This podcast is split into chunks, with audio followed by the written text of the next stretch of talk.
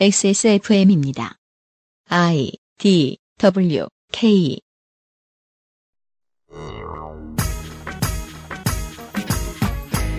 활자 인쇄, 사진, 영화, VHS 기술과 달리 게임은 시작 시기에 비해 너무 빨리 기성세대의 매체로 늙어가는 중이라는 특성을 갖고 있긴 합니다만 이건 점점 빨라지는 미디어의 회전 속도 때문이고요. 그 특성을 제외하면 모든 미디어가 겪는 기성세대의 반발은 판박이처럼 동일하게 나타납니다. 미국에 계신 청취자 여러분, 자녀가 총기 사고를 저지를까봐 콘솔을 빼앗는데 시간을 쓰지 마십시오.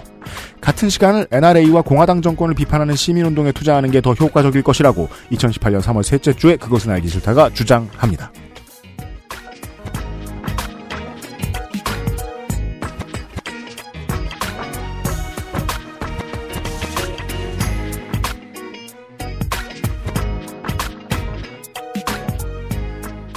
지구상의 청취자 여러분 안녕하십니까. 한국은 금요일 저녁입니다. 264회 그것은 알기 싫다 금요일 순서를 시작합니다. XSFM의 유승균 PD입니다. 윤세민 에디터도 앉아 있어요. 네, 안녕하십니까. 윤세민입니다. 이게 사실 하루치 방송 분량이었죠? 그죠? 저희의 속셈으로는. 근데 이 TMT의 네. 재능이 점점 더 빛을 발하고 있어요. 그 알실의 로스터를 이제 TMT 클럽이라고 부르기로 했어요. 네. 아, 가입 선수 2번이죠. 네. 1번은 정은정. 2번은 이경혁. 예. 아, 저는 조성조 소장님도 이과라고 생각을 했었는데 네. 이경혁 노드로지스트의 방송을 함께 진행하고 나니까 음. 조성조 소장님은 분량이 신이었어요. 그죠. 조성수 소장은 시계 주면 칼처럼 맞춰요. 네. 되게 횡설수설하면서도 시간을 완벽하게 맞춘다고. 아, 졸다 보면 끝나 있어요? 이제 트위터나 페이스북을 통해서 예전에 이제 정치 관련 시민운동, 시민들의 모임 이런 데에 참여해 본 적 없는 미국과 일본의 시민들이 한국인들에게 안부 인사하는 모습을 저는 요새 종종 봅니다. 당신들 이거 어떻게 했냐? 네네. 처음 해봤는데 해보니까 재밌다. 나쁘진 않다. 예. 그러면서 일본 시민들은 이런 걸 덤으로 붙이죠. 예. 우리가 잘못했다. 아베랑 잘 싸우세요. 어, 두 나라가 지금 모두 뒤집어지고 있거든요. 아베 정권의 이제 사학비리 관련 스캔들은 저희들이 나중에 이제 해석할 시간을 마련할 수 있으면 마련하기로 하겠는데, 예, 이번 주는 트럼프 정권의 뜬금없는 어, 게임 산업 저격에 대한 이야기입니다. 저희 그 자유한국당 대표랑 전략, 네. 전략 되게 비슷하지 않아요? 정제된 상소리를 막 던진다. 그러니까 덕들 위주로 장사하잖아요. 근데 그 전략이 틀린 건 아니거든요. 그게요. 예능에서도 보면 언제나 김구라 씨의 자리가 있잖아요. 네. 세상이 바뀌어서 김구라 씨의 자리는 보장되잖아요. 네. 이 막 던지는 사람의 이야기를 듣고 있으면 다른 말쑥하게 떠드는 어, 사람들에 대해서 이제 겁도 집어먹고 예의도 아는 사람들의 얘기를 듣다가 막 던지는 사람들의 얘기를 들으면 그 사람이 제일 나갔죠. 그죠? 그 맛에 정치하는 보수 정치인들이 요즘 많습니다. 어, 그러니까 이렇게, 와, 어떻게 저런 말을 또 하지 싶으면서도, 어, 진짜 덕들이 좋아할 말 잘한다. 네.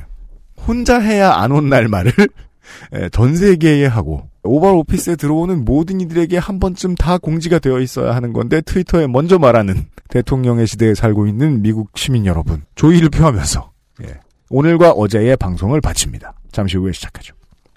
그것은 알기 싫다는 기억력 향상에 도움을 줄 수도 있는 바이로메드 공신보감에서 도와주고 있습니다. XSFM입니다. 여보, 이제 딴 데 보자. 한 시간째 너무 재미없어. 리모컨 나한테 없는데 계속 들고 있었잖아. 돌려봐. 정말? 나한테도 없는데? 아까 보니까 냉장고 안에 못 보던 길고 하얀 거 있었던 것 같은데. 어? 여기 있네. 드세요. 공신보감. 공신보감을 기억하려면 공신보감이 필요합니다. 인체 적용 시험을 통해 검증된 기억력 개선 건강기능식품 공신보감. 도쿄의 지하철에서 살인을 살포하면 큰 혼란이 발생할 거고 우리를 수사할 수 없을 것이다. 그것은 알기 싫다가 공식 인증한 첫 번째 책. 일본대 오음진리교. 온라인과 전국 오프라인 서점에서 만날 수 있습니다. 박하 출판사. 대사건이에요.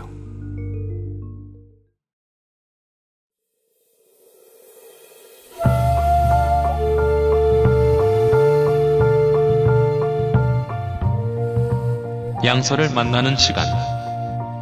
학회 문학관.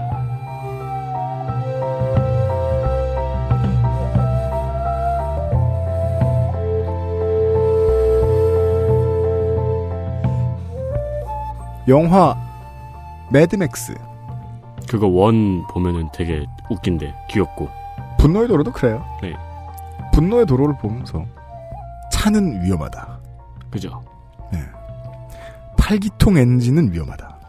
폭스바겐 비틀은 위험하다. 차에 타면 어, 천장 위에 앉고 싶어짐으로 위험하다.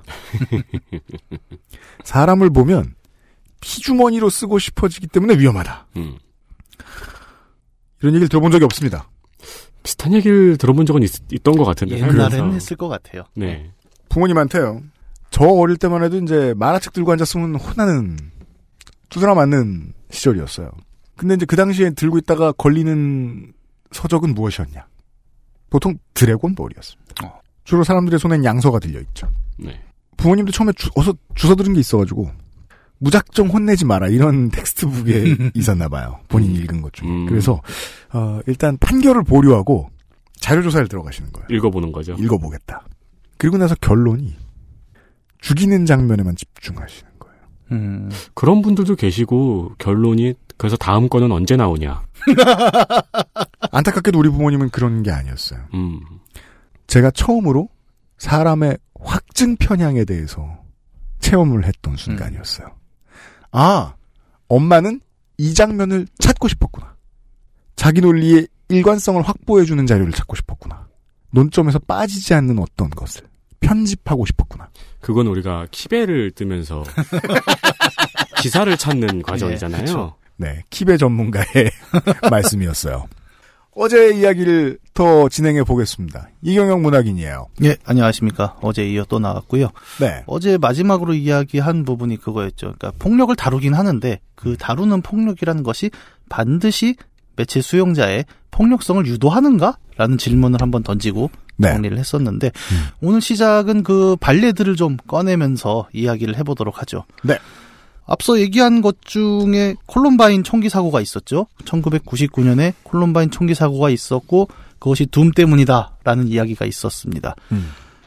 2005년에 나온 게임이 하나 있는데요. 제목이 슈퍼 콜럼바인 매스케어 RPG. 음. 이건 뭐냐면 어 2005년에 당시 콜럼바인 사고를 가지고 일종의 다큐멘터리 형태를 게임으로 만들어낸 작품이에요. 음. 게임은 총 3부작으로 구성이 돼 있고 1부는 그 콜럼바인 총기 사고가 어 실제로는 원래 폭탄 테러였어요. 음흠. 그래서 프로판 가스통으로 폭탄을 만들어서 학교를 날리자. 네. 근데 그게 실패해서 이제 총을 쏘게 된 사고였는데 음. 게임 3부 중에 1부는 프로판 가스통을 설치하는 작업입니다. 그래서 학교 곳곳에 가스통을 설치를 하고 2부에서 총기 난사를 합니다. 그리고 실제 당시 있었던 사건들을 게임적으로 재구성을 해버려요. 음. 이 게임은 3부가 핵심인데 3부는 이 두 명의 범인이 지옥에 가요. 음. 지옥에 가서 지옥에서 악마들을 상대로 총격전을 벌이게 됩니다. 네. 이 게임은 콜럼바인 총기 사고를 뭐 미화하거나 희화하거나 이런 개념은 아니었고 음. 당시 있었던 사고가 어떻게 움직였는가 음. 궁극적으로 그 내용들을 게임 안에 고스란히 구현을 해보자라는 기획으로 나왔고 음. 사실 게임 자체가 재밌거나 뭐 으악 뭐 혐오스럽거나 이런 느낌도 아니고 정말 건조한 형태로 진행이 되거든요. 네.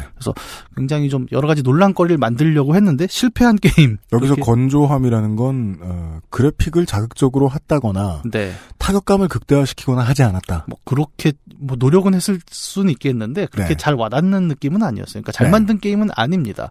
다만 어 우리가 제가 이 게임을 언급한 이유는 콜럼바인 총기 사고 자체를 게임이 다큐멘터리적으로 접근하는 시도도 게임으로 가능하다라는 음. 하나의 사례였던 거죠. 그렇습니다. 어, 아까도 얘기했던 게임이 폭력을 다루는 것이 반드시 폭력을 조장하는 것은 아니다라는 가장 첫 번째 사례가 이름도 어려운 슈퍼 콜럼바인 매스케어 RPG. 근데 이거를 기사로 뽑으면은 네. 콜럼바인 총기 사고를 게임으로 재구성한 게임이 나왔다. 네. 여기서 게이머는 스스로 뭐 범인이 되어서 사람들을 죽인다. 이렇게 네. 하면 뜨악하잖아요. 음. 이 게임의 어떤 성취는 사실 그렇게 회자되지 않았잖아요. 사실 많은 사람들이 지금 처음 들으실 거예요. 음. 그런데 요거 말고 조금 회자됐던 이제 게임이 폭력을 다루는 발레들을 그럼 1987을 보고 네. 나도 물고문 해보고 싶다라고 생각하는 애들은 나와야죠. 음, 음. 음. 예.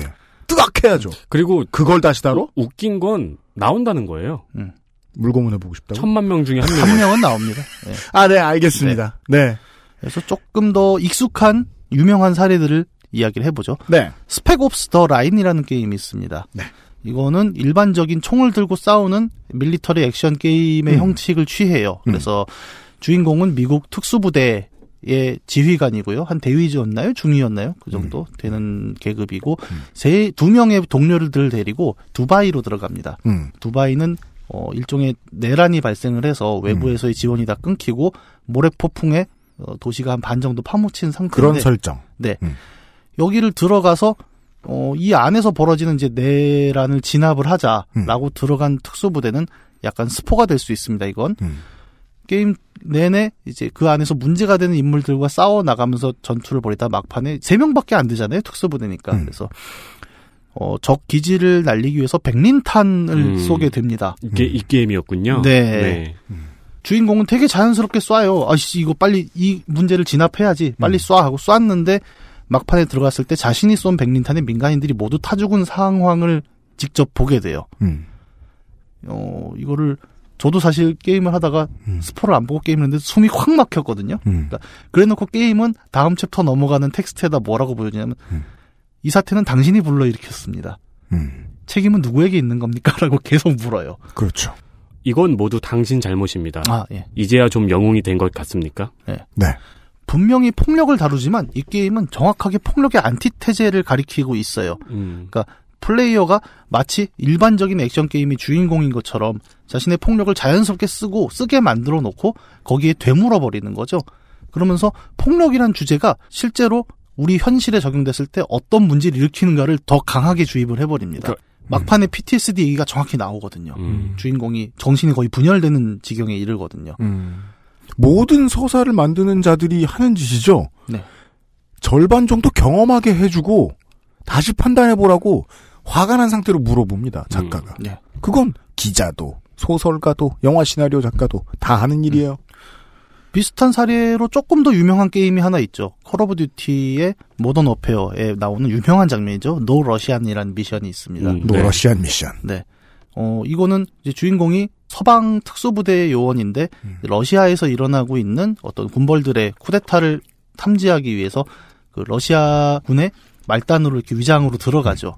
그래서 러시아가 그 테러 단체가 벌이는 행동을 같이 하게 되는데 이 테러가 뭐냐면 공항에서 민간인들 상대로 총기 난사를 하게 됩니다. 네. 그러면서 자 지금부터 이제 No Russian이라는 제목이 뭐냐면 그 엘리베이터에서 공항에 딱 들어가면서 자 지금부터 러시아어로 말하지 마 이거를 미국의 어떤 책동으로 만들어서 네. 3차 대전을 일으키려 하거든요. 엘리베이터에서 뭐 네. No Russian 이렇게 네. 하고 음. 미국제 무기를 사용해서 공항 네. 민간인을 학살을 하죠. 근데 문제는 주인공이 그 테러의 주체잖아요. 음. 그래서 자기가 쏴야 됩니다. 음. 민간인을 상대로 쏜다는 게 근데 게임 안에서도 매우 어려운 일이에요. 저도 음. 쏘라고 하는데 어 진짜 이걸 쏘라고? 그 게임이란 게 워낙 약간 그 직접 행동해야 되는 매체다 보니까 음. 당황스러운 경우가 있고 실제 쐈을 경우에 발생하는 그 민간인들의 비명과 음. 도망감 이 완전히 패닉을 주거든요. 음.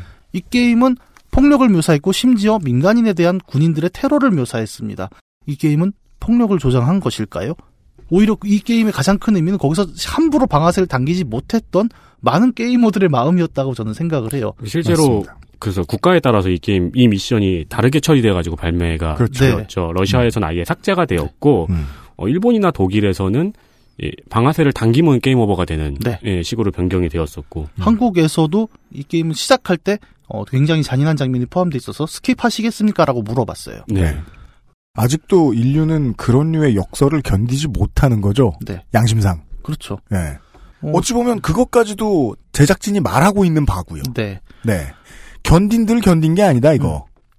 폭력을 다루지만 폭력에 찬동하지 않는 게임들의 존재가 있다는 것을 우리는 지금 이야기를 했고 그렇습니다. 이것은 결국 게임이라는 매체, 우리가 매체라고 지금 계속 부르고 있는 이유. 결국 게임이 폭력을 다룬다는 것이 반드시 동조하는 것은 아니다라는 것은 게임이 무엇이든 다룰 수 있는 매체라는 것에 우리가 주목을 해야 된다는 얘기로 흘러가게 되죠. 네. 그래서 매체적 관점에서 우리는 게임을 살펴볼 필요가 있을 것입니다. 이 모던 어페어 2 플레이 할 때가 제가 살면서 가장 순종적이었던 순간이었던 것 같아요. 할에서 했어요. 아니요, 되게 러시아어 안 쓰고. 예, 되게 몰입돼가지고 이렇게 음.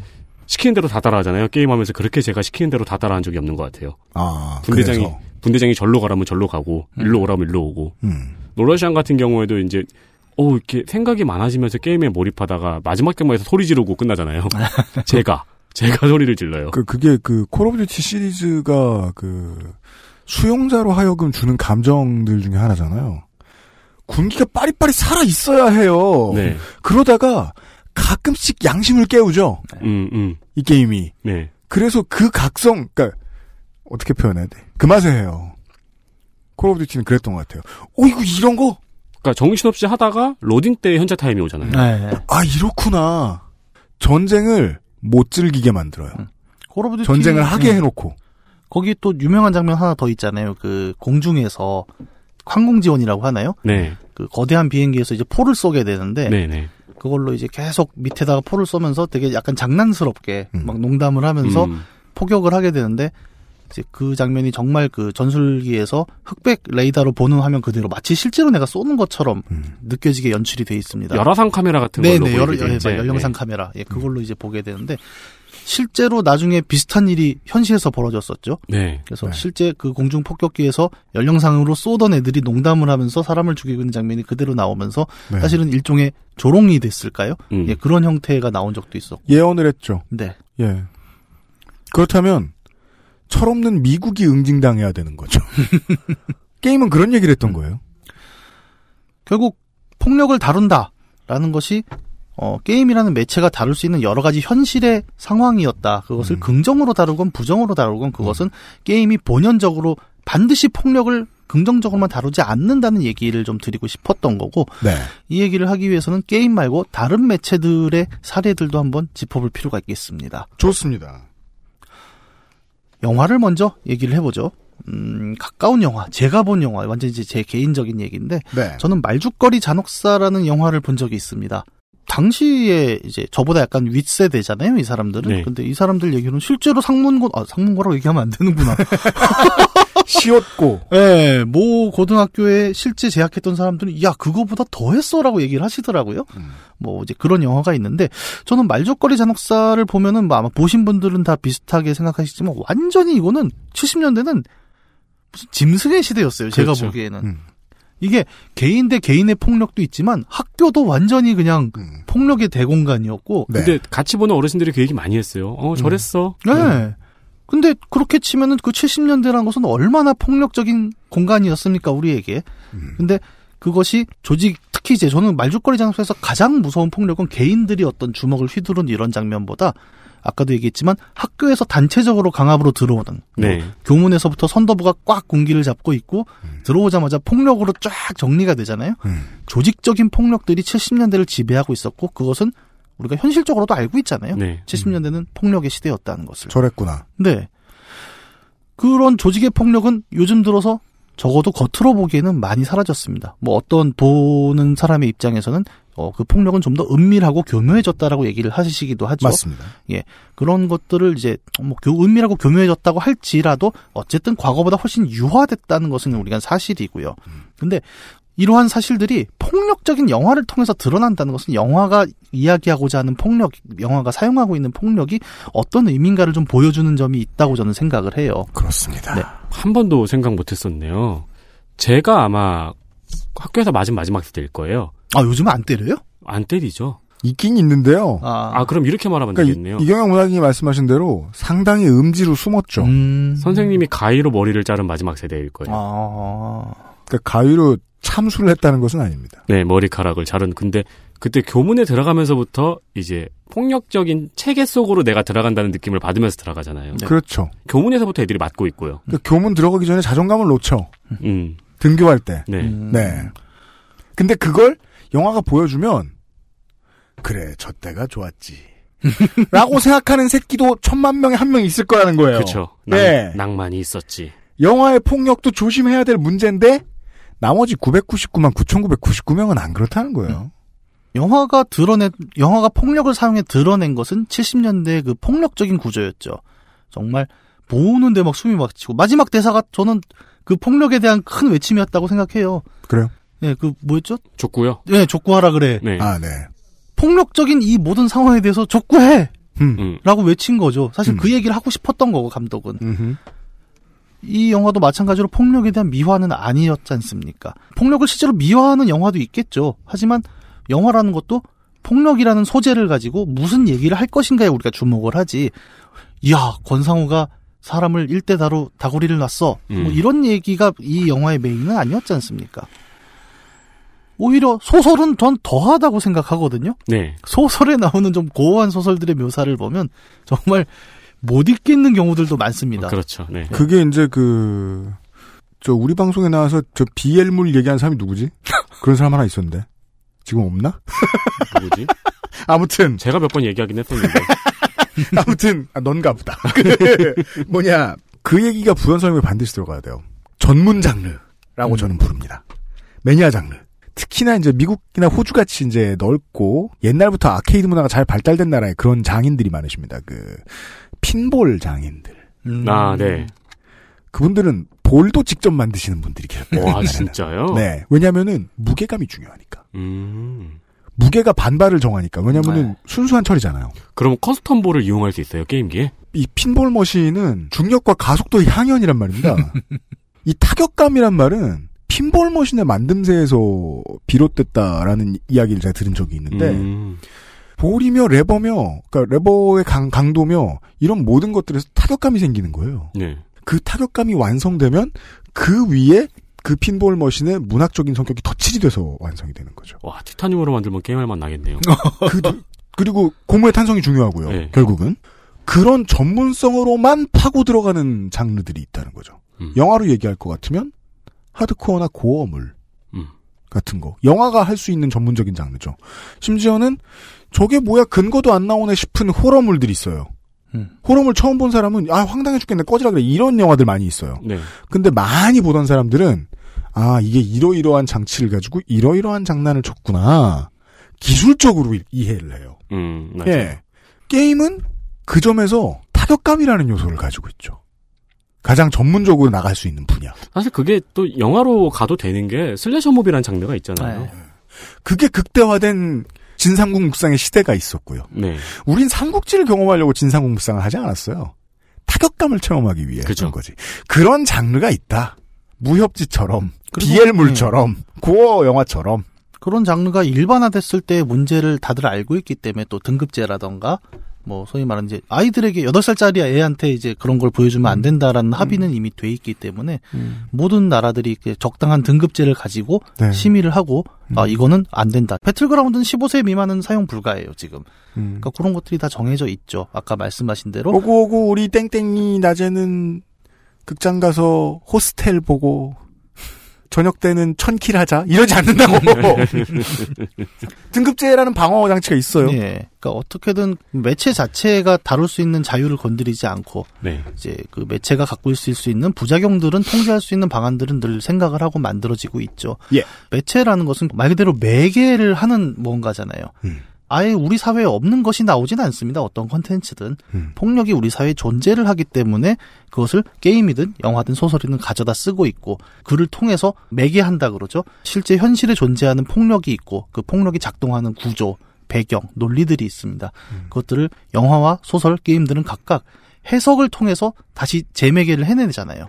그러니까 예를 들어 말죽거리 잔혹사 얘기를 했지만 그를 통해서 우리는 그 유신 체제라는 하나의 정치 체제가 개인의 학교 생활까지 어떻게 파고들었는가를 간접적으로 볼 수 있었습니다. 그죠. 예, 계속 그 앞에 교실 앞에 걸려 있는 태극기와 음. 대통령 사진과 뭐 유신의 일원화 뭐 이런 거 앞에 써 있잖아요. 그런 것들을 통해서 계속 이 시대가 얼마나 폭력적이었는가를 보여줬었고. 그러니까 지금 세대가 보면 가장 이질적인 장면이잖아요. 선생님은 왜 군복 입고 돌아다니지? 음. 저 때도 군복은 안 입었습니다. 교련 선생님이 군인 출신이긴 했는데 음. 맞아요. 저 때 교련 선생님들이 이제 교련 과목이 점점 없어지는 때였거든요. 근데 제가 그때 아마 이제 목총으로 제식 훈련하는 마지막 세대. 그때가 그 서울에 교연 학원이 되게 그 사교육 업계에 갑자기 뜨던 때였어요. 음, 그럼 이제 애들은 그런 실없는 농담을 하는 거죠. 교련 선생님들 다 잘리면 뭐 하냐고. 교련 학원 차린다고. 저 결혼 시간에는 그래서 거의. 그냥 네. 놀았어요. 맞아요. 구급법이나 좀 배우고. 그러니까 놀다 맞고 놀다 맞고 그게 교련 시간이었어요. 저는 교련 시간 이거 완전 여담인데 음. 저희 학교가 교련 시험이 되게 어려웠거든요. 평균 한 30점 나왔어요. 뭘, 그- 뭘, 뭘. 왜냐면 문제- 선생님이 문제를 이상하게 내갖고 약간 치사한 문제들이요. 네, 왜냐면 교련이 사실은 쉽잖아요. 별 내용이 네, 없어요. 내용 근데 없잖아요. 제가 아직도 기억하는 게 그 이탈리아의 가리발디 장군 아버지의 직업은 무엇인가라는 너무 도전 교련 벨. 네. 아, 근데 제가 그게 이제 뭐냐면은 그 저는 이제 시험 문제도 많이 내봤는데 네. 시험 문제 내는데 재능이 없는 사람들이 네. 있어요. 그러면은 글자 하나 바꾸는 것밖에 못 하는 거예요. 네. 저는 그 문제 정답도 기억해요. 정답이 가난한 농부였습니다. 아니 근데 분홍은 안 되겠네요. 네, 분홍이 안 돼. 틀렸어요. 아니면 성, 성실한 농부도 안 되고. 네, 가난한 농부 딱 다섯 글자가 들어가야 됐어요. 오. 왜냐하면 제가 아직도 기억을 해 너무 억울해서 교련책 76페이지에 뭐라고 나냐면 가난한 농부의 아들로 태어난 가리발디는 이렇게 들어와요. 연수입 5천만 원의 농부는 어떻게 표현해야 되죠? 오답입니다. 다섯 글자가 넘거든. 네. 음. 아, 결혼해가 갑자기 옛날 생각이 나요. XSFM입니다.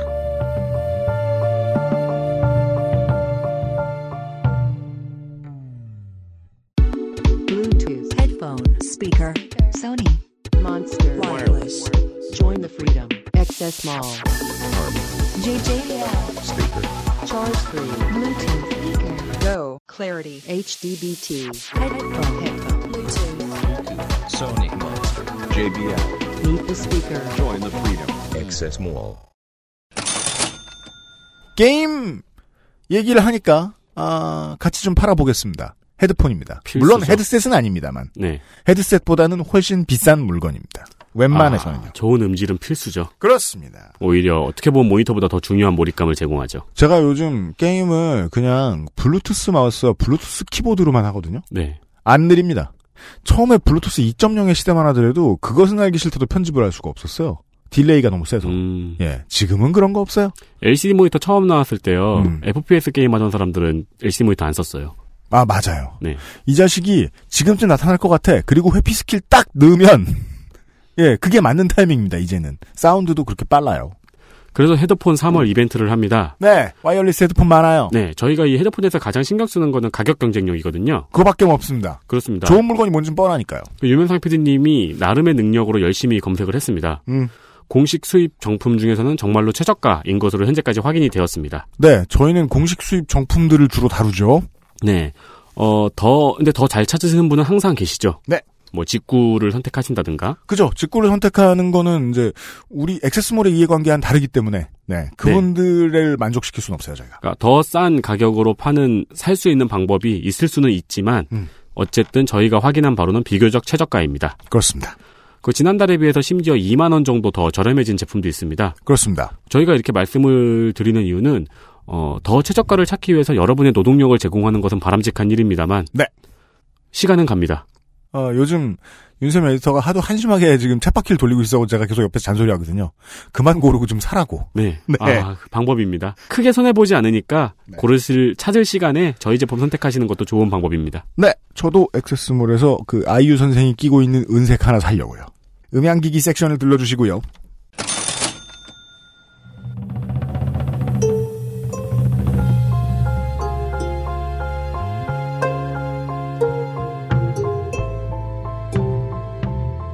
돌아왔습니다. 네. 영화나 책에서 본 특별한 폭력성을 우리 삶의 폭력으로 내재화시키는 경우는 별로 없다라는 사실 정도를 얘기를 해봤습니다. 이경혁 문학인입니다. 예. 왜 다른 매체들은 폭력을 사회의 어떤 단면들을 보여주는 다양한 소재로서 사용을 하고 있는데 게임은 그것을 사용하자마자 게임 매체 자체가 폭력적이라는 선입견에 휘말리게 되는가? 여기에는 한 세 가지 정도의 맥락이 있지 않나라고 생각을 하고 있고 전 하나밖에 안 생각나는데 세 가지나 있군요. 네. 그 세 가지를 좀 하나하나 짚어보도록 하죠. 네. 왜 게임은 폭력적일까? 매체인데. 음. 왜 폭력적인 매체가 있나? 그런 맥락에 첫 번째로 짚을 수 있는 건 게임이 갖고 있는 약간 특성이 있죠, 사실. 네. 상호작용성과 직접 행동성이라는 부분이 떠오르네요. 다른 매체와 가장 큰 차이죠. 가장 큰 차이죠. 그리고 점점 발전하는 분야고. 네. 어제 시간에 말씀해 주셨던 데스레이스라는 게임을 봤어요. 네. 2kg짜리 덤벨 같이 생긴 것이 왔다 네. 갔다 하면서 에, 해파리 댕치를 잡죠. 네. 그때 옆에서 보고 있던 뒤에서 보고 있던 게임에 대해 전혀 모르던 사람이 어 사람이 직접 움직여서 잡어 이 충격 이 장난이 아니었겠죠 70년대 말인데 직접, 직접 행동성 네, 직접 해야 되잖아요. 그러니까 그리고 내가 잡았어 예. 그래서 잡혔어 interactive 그 부모님한테 GTA를 플레이 시켜보는 유튜브 영상이 있었어요. 음. 짱 재밌죠. 네, 네. 네. 그러니까 어떤 아버지는 딱 둘로 갈려요 너무 좋아하거나 네. 계속 놀라거나 네, 어떤 아버지는 이거 죽이네 이러면서 하고 또 어떤 분은 어 빨리 경찰이 와서 나를 잡아가라고 말씀하시는 분이 있고 음. 그게 선택이 가능하다는 거죠 한 매체를 그, 두고. 그 중에 할머니 한 분이 되게 인상적이었던 것 같아요. 경찰이 이제야 온다고 막 비웃고 막 잡아봐라. 이러면서. 사실 지금까지의 매체, 게임 이전의 매체들은 어떤 사건이나 현상을 설명을 할때 네. 관조의 입장을 많이 취하죠. 네. 뭐 1인칭 소설의 경우에 조금 다를 수는 있겠죠. 뭐 이제 자기 1인칭으로 들어가긴 하니까 하지만 음. 그것이 상상의 영역이었다면 게임은 정말 내가 그 시각, 촉각, 청각으로 정말 내가 사건의 한가운데 그냥 던져버리잖아요. 네. 1인칭 영화와의 그 직접 행동성 이 실감 나는 차이는 하늘과 땅 차이라서 네. 비교도 할 수 없죠. 왜냐하면 게다가 게임의 경우에는 서사가 고정돼 있지 않잖아요. 네. 어, 이 영화나 소설의 경우에는 이미 벌어진 벌어진 상황을 다시 replay를 하는 거죠. 어떻게 보면 네. 고정된 서사인데 게임은 아까 Death Race 얘기를 하자면 음. 내가 움직이지 않으면 사실 저 녀석은 죽지 않아요. 교회는 건축되지 않죠. 네. 네. 스토리가 안 나옵니다. 근데 게임을 플레이하기 위해선 내가 이 차라고 생긴 물건을 가지고 저 해파리를 가서 부딪혀줘야 됩니다. 직접 행동을 해야 이야기가 나오는 매체잖아요. 그렇죠. 수용자가 수용해야 이야기가 생깁니다. 네. 그에 따른 멀티 엔딩도 있고요. 네. 네. 기존의 매체들이 관조했다면 게임은 직접 수행을 해야 하고 이것이 어떤 폭력이라는 소재를 다룰 때 굉장히 깊게 들어오는 경향은 분명히 존재를 해요. 이게 초짜들에게 너무 놀라웠던 겁니다. 네. 이러면 무섭지. 네. 정말 힘들죠. 어떤 경우엔 저도 좀 힘든 게임들도 있어요. 예를 들어 이거는 뭐 폭력 얘기는 아닌데 그 Evil Within이요? 아니 폭력 얘기가 아니라 예, 저그 30분도 못했어요. 저는 예. That Dragon Cancer라는 인디 게임이 2016년에 나왔었는데 네. 이 게임은 이제 데드드래곤 캔서잖아요. 음. 그러니까 아 개발자의 자녀가 소아암에 걸려요. 음. 그래서 점점 죽어갑니다. 근데 그 아이를 이제 계속 다독이고 살려서 치료를 하는 과정이 게임 안에 녹아 있어요. 근데 음. 왜 데드드래곤이냐면은 아이한테 그렇게 얘기를 하는 거예요. 야, 음. 되게 나쁜 용이 살고 있는데 그 용을 물리쳐 보자. 음. 그 용이 그러니까 암을 이제 용이라고 표현을 하는 거죠. 음. 그래서 게임이 이제 처음에 아이가 아파서 병원에 갔는데 그암 진단이 나오는 장면들 음. 또그 거기서 이제 좌절하는 부모가 막 물속으로 깔아앉는 막 이런 연출들을 막 음. 보여주고 음. 막판에는 아이가 이제 주인공이 되는 2D 액션 게임이 나오면서 음. 말 그대로 드래곤을 물리치는 과정이 나와요. 음. 아. 물론 이 드래곤은 잡을 수가 없습니다. 네. 음. 그 게임 끝에 아기는 죽죠. 음. 근데 이 게임이 음. 제가 두 번 플레이를 못 해요. 슬퍼서. 네. 그렇죠. 그러 지금 전 얘기만 들어도 눈물이 날 것 같아요. 네. 이게 음. 제가 그 게임을 접했을 때가 애가 막 유치원 다니고 이럴 때였는데 그래서 숨이 막혀서 플레이를 못 하겠는 거예요. 와, 그러겠네. 다시 말씀도 잘 못하세요 지금. 네. 어, 죄송합니다. 아니에요. 어, 좀 갑자기 눈시울이 붉어지셔서. 네. 아니에요. 육아는 그렇죠. 인생을 네. 걸게 되죠. 그, 그러네요. 그럼 그, 그, 저, 저 dry한 얘기는 제가 할게요. 육성 시뮬레이션인데 얻어내야 되는 결과가 동기야. motivation이야. 저는 그 게임을 하면서 많이 생각이 난 게, 그러니까 기존 매체와 네. 게임 매체가 갖고 있는 가장 큰 차이. 예전에 수잔 손택이라는 비평가가 이제 그런 얘기를 했어요. 그 게임이 나오기 전에 대중 매체들이 예. 어떤 효과를 갖게 하냐면 예를 들어 시리아 요새 문제 크잖아요. 시리아 네. 난민들의 이야기가 뉴스를 통해 나옵니다. 음. 텔레비전 신문을 통해 나왔을 때이 보도를 보고 사람들은 그렇죠. 아 이거 정말 큰 일이네. 음. 문제가 되네. 근데 이 사람들은 사실 사건으로부터 배제돼서 관조하는 입장이 돼버려요.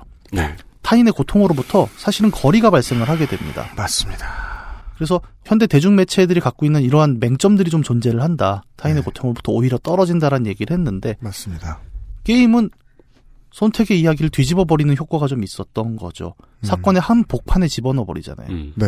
완전히 아까 That Dragon Cancer 얘기를 굳이 한 거는 저 제가 너무 무너졌어요. 음. 그러니까 이것이 관조가 아니라 말 그대로 그냥 연민의 수준으로 올라가 버린 거죠. 그 음. 상황에 그냥 쑥 들어가서 맞아요, 맞아요, 맞아요. 그런 매체적 특성이 있기 때문에 게임이 폭력을 다룬다는 것은 확실히 다른 매체보다 그 폭력이 갖고 있는 원초적인 감각들이 음. 플레이어에게 쑥 들어오는 효과는 있습니다. 난민촌이나 라카 시내를 다룬 CNN이나 알자지라의 사진 자료는요, 그냥 촬영자가 촬영해 놓은 것 같아서요. 음. 정말 타자화 대박시켜요. 음. 근데 만약에 내가 무슨 그냥 평화로운 도시였던 라카에서 그냥 대학 다니고 뭐 공부 노동자야. 평안히 잘 살던 잘 살던 사람이야. 근데 그 사람이 갑자기 지금 이제 저 난민촌에 가게 되고 거기서 뭐 살아남고 뭐 이런 내용의 게임이 있다. 그러면 느껴지는 실감 다르겠죠. 많이 다르겠죠. 그런 게임도 있죠. 1979 시리아였나? 실제 그 시리아 음. 혁명을 다룬 막 그 한복판에서 그 막 최루탄 터지는 속을 뚫고 가야 되는 게임들도 음. 있고 그래서 음.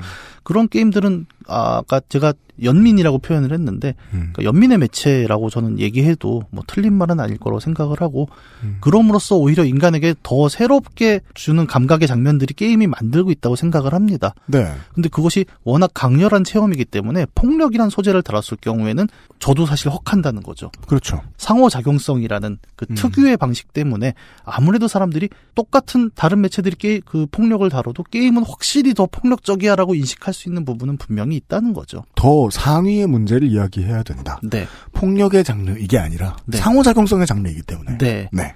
근데 이제 그렇기 때문에 이제 게임 제작자들도 사실 어떤 폭력을 묘사할 때 굉장히 조심을 하는 것도 있죠. 이 문제를 쉽게 다루는 사람은 아무도 없습니다. 음. 그리고 다른 매체랑 비교를 해보면 그래요. 그 예를 들어 사진보다 영화가 더 맥락을 설명하고 깊숙하게 표현하는데 용이한 부분이 있죠. 영상이라는 움직이는 음, 네. 매체이기 때문에. 네. 그러면 사진에서 영화로 넘어갔을 때도 비슷한 일은 있었다는 겁니다. 음. 예, 좀 더 강렬한 체험을 주는 더 스펙타클한 매체가 나올 때마다 왜냐면 기차가 다가오니까요. 그러니까 네. 뭐랄까요?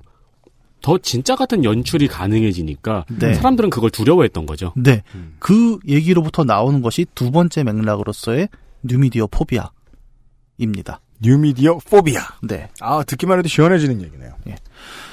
우리 뭐 가까운 얘기부터 해보죠. 어, 80년대에는 어, 유튜브나 넷플, 넷플릭스가 없었기 때문에 네. 많은 친구들이 이제 좀 집에 동네에서 사는 친구네 집에 가면 비디오 플레이어가 있었죠. 그렇죠. VHS. 네. 그러면 거기 비디오 가게에서 하나씩을 빌려갖고 거기서 단체로 TV를 봅니다. 비싼 집은 2,000원, 싼 집은 800원. 네.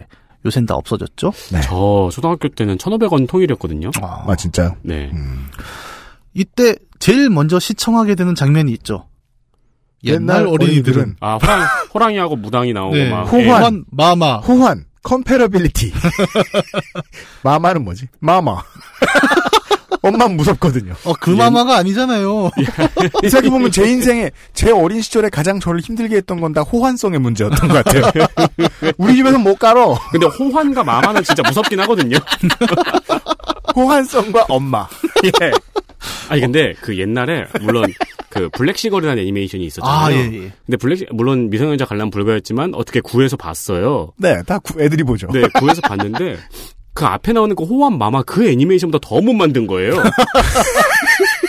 아니 그 호환 마마 애니메이션은 굉장히 잘 만들었다고 지금 저는 생각해 보면 생각해요. 잘 그. 짧은 시간에. 네. 예. 그 호랑이가 아이 물고 가는 장면의 네. 임팩트를 보세요. 예. 그 중간에- 한국 광고 잘 만들어요. 네, 야한 장면도 굉장히 야했어요.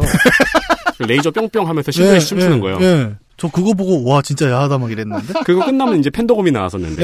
예. 그 옛날 어린이들은이라고 시작한 그 앞부분에 건전 비디오 광고가 있었죠. 네. 거기서 보면은 이 비디오가 얼마나 유해한 매체인지를 한참 이야기를 하고 있잖아요. 음. 그래서 정품을 반드시 써야 되고. 아, 그 포인트였구나. 네. 비디오가 유해한 매체일 가능성이 높다. 네. 그래서 야 보긴 보는데 이거 되게 조심해야 돼라고 엄청 강조를 하고 시작을 했다는 거죠. 음. 이게 그럼 80년대 비디오 테이프에 관한 이야기만이었을까를 이제 한 번 더 과거로 거슬러 가보죠. 사진 기술이 나왔고 그 조선 시대 그러니까 구한 말이죠. 네. 대한제국 시기에 사진이 처음 들어왔을 때 한국 사람들이 사진 찍히면 혼이 빼앗긴다. 혼이 빼앗긴다라고 다 도망을 다녔습니다. 열심히. 네, 네. 어, 그 사람들 입장에서는 그랬겠죠. 아니 자기 사진이 사진 안에 자기가 이렇게 갇혀버리는 느낌을 받았잖아요. 그래서 지금에서야 문화학자, 미학자들은 드디어 그 말을 인정하는 이야기들을 꺼내기 시작합니다. 왜냐하면 노출이 긴 사진은 아우라를 담기 때문에 음. 실제로 혼의 일부를 갖다 쓴다. 라는 이제 역설적인 음. 이론을 이야기를 하는데 그 전까지만 해도 예, 예, 예. 그 전에도 저도 얘기를 했지만 저는 그건 역설이고요. 인스타그램 계정에 제 혼을 뺏긴 것 같은 느낌도 들고요. 네. 상상할 수 없었죠. 그 당시에는 그림이라는 것이 갖고 있는 그래도 현실과는 조금 다른 그런 느낌들이 오 내가 그대로 그냥 작은 프레임 안에 갇혀버리는구나라는 것을 봤을 때 공포가 분명히 있었을 겁니다. 네. 태어나서 처음 봤으니까요. 음. 비슷한 예들이 굉장히 많아요. 어, 재밌는 얘기를 하나 해볼까요? 그 소설 우리는 요새 그렇죠. 저는 2000년대 초반에 그 예능 프로 중에 책책책 책을 읽읍시다라는 프로가 참 음. 아, 네네네. 기억에 남습니다. 그 당시 이제 공익 예능이 한참 맞아요. 바람을 탈때 네. 책, 책, 책, 책을 읽읍시다가 전국을 돌아다니면서 사람들한테 마이크를 탁탁 대요. 그래서 네. 책을 얼마나 읽으십니까? 이러면 음. 반응이 두 가지거든요. 음. 되게 부끄러워하면서 아, 저는 책을 얼마 안 읽어서요. 음. 라고 나오거나 아니면 정말 자기가 아, 난 이 책을 정말 재밌게 읽었다. 둘 중에 하나인데 네. 이 두 가지 반응의 공통점이 결국은 그겁니다. 책은 읽어야 되는 거였어요. 그리고 의외로 강제하는 부분이 있습니다. 책을 안 읽는 사람은 보통 구박을 당해요. 맞아요. 네. 뭔가 그러니까 책 안에 폭력이 있느냐 없느냐 이게 나쁜 책이냐 아니냐 이 질문이 패스야. 네. 예. 그래서 심지어 그 동화 작가 권정생 선생님은 한번 출연을 거부하셨다 그랬어요. 왜요? 아, 책을 그렇게 반드시 모두가 읽어야 된다는 뉘앙스에 나는 동의하지 않아라고 해서 와 이 생각도 전 해본 적이 없네요. 그러니까 이렇게 예측할 수 있다는 거잖아. 50년, 100년 뒤에 게임 얼마나 하냐. 음. 1년에 Steam에서 몇 개나 사냐. 그땐 뭐 스팀 없을 음. 수도 있겠습니다만은. 이런 거 가지고 이 사람의 교양 수준을 평가하려고 할 수도 있을 거라는 겁니다. 이 얘기를 정말 rewind를 쭉 해서 감아 보면은 또 재밌는 얘기가 하나 발견이 되는데 책이라는 매체도 언젠간 시작이 있었겠죠. 네. 어, 물론 이제 양피지 파피루스 시절의 책을 얘기하는 것은 아니고요. 대중들한테 보급되는 매체로서의 책. 네. 음. 그게 가능해진 것은 그 구텐베르크가 활판 인쇄술을 개발을 하면서 대중 출판이 가능해졌던 시대가 있었죠. 구텐베르크의 인쇄술 이후로 등장한 대중 매체가 이제 대중 소설이에요. 네. 그러니까 그 전까지 책이라는 것은 말 그대로 소수에 의해서 지식이 전달되는 과정이었다면 이제는 즐겁고 가볍고 우스운 얘기들도 음. 아주 저렴하고 대량으로 생산이 가능했고 음. 그래서 대중 소설의 시대가 유럽에서 한번 도래를 합니다. 음. 이 당시에 독서에 대해서 이야기하는 몇 개의 서신들의 재밌는 얘기가 있어요. 제가 한번 읽어볼게요. 음. 독서는 시력 감퇴와 신경쇠약, 두통, 소화불량 등을 유발할 뿐더러 주의력을 감퇴시키고 대인관계에 지장을 주는 효과를 가진다. 틀린 말은 하나도 없네요. 주옥 같습니다.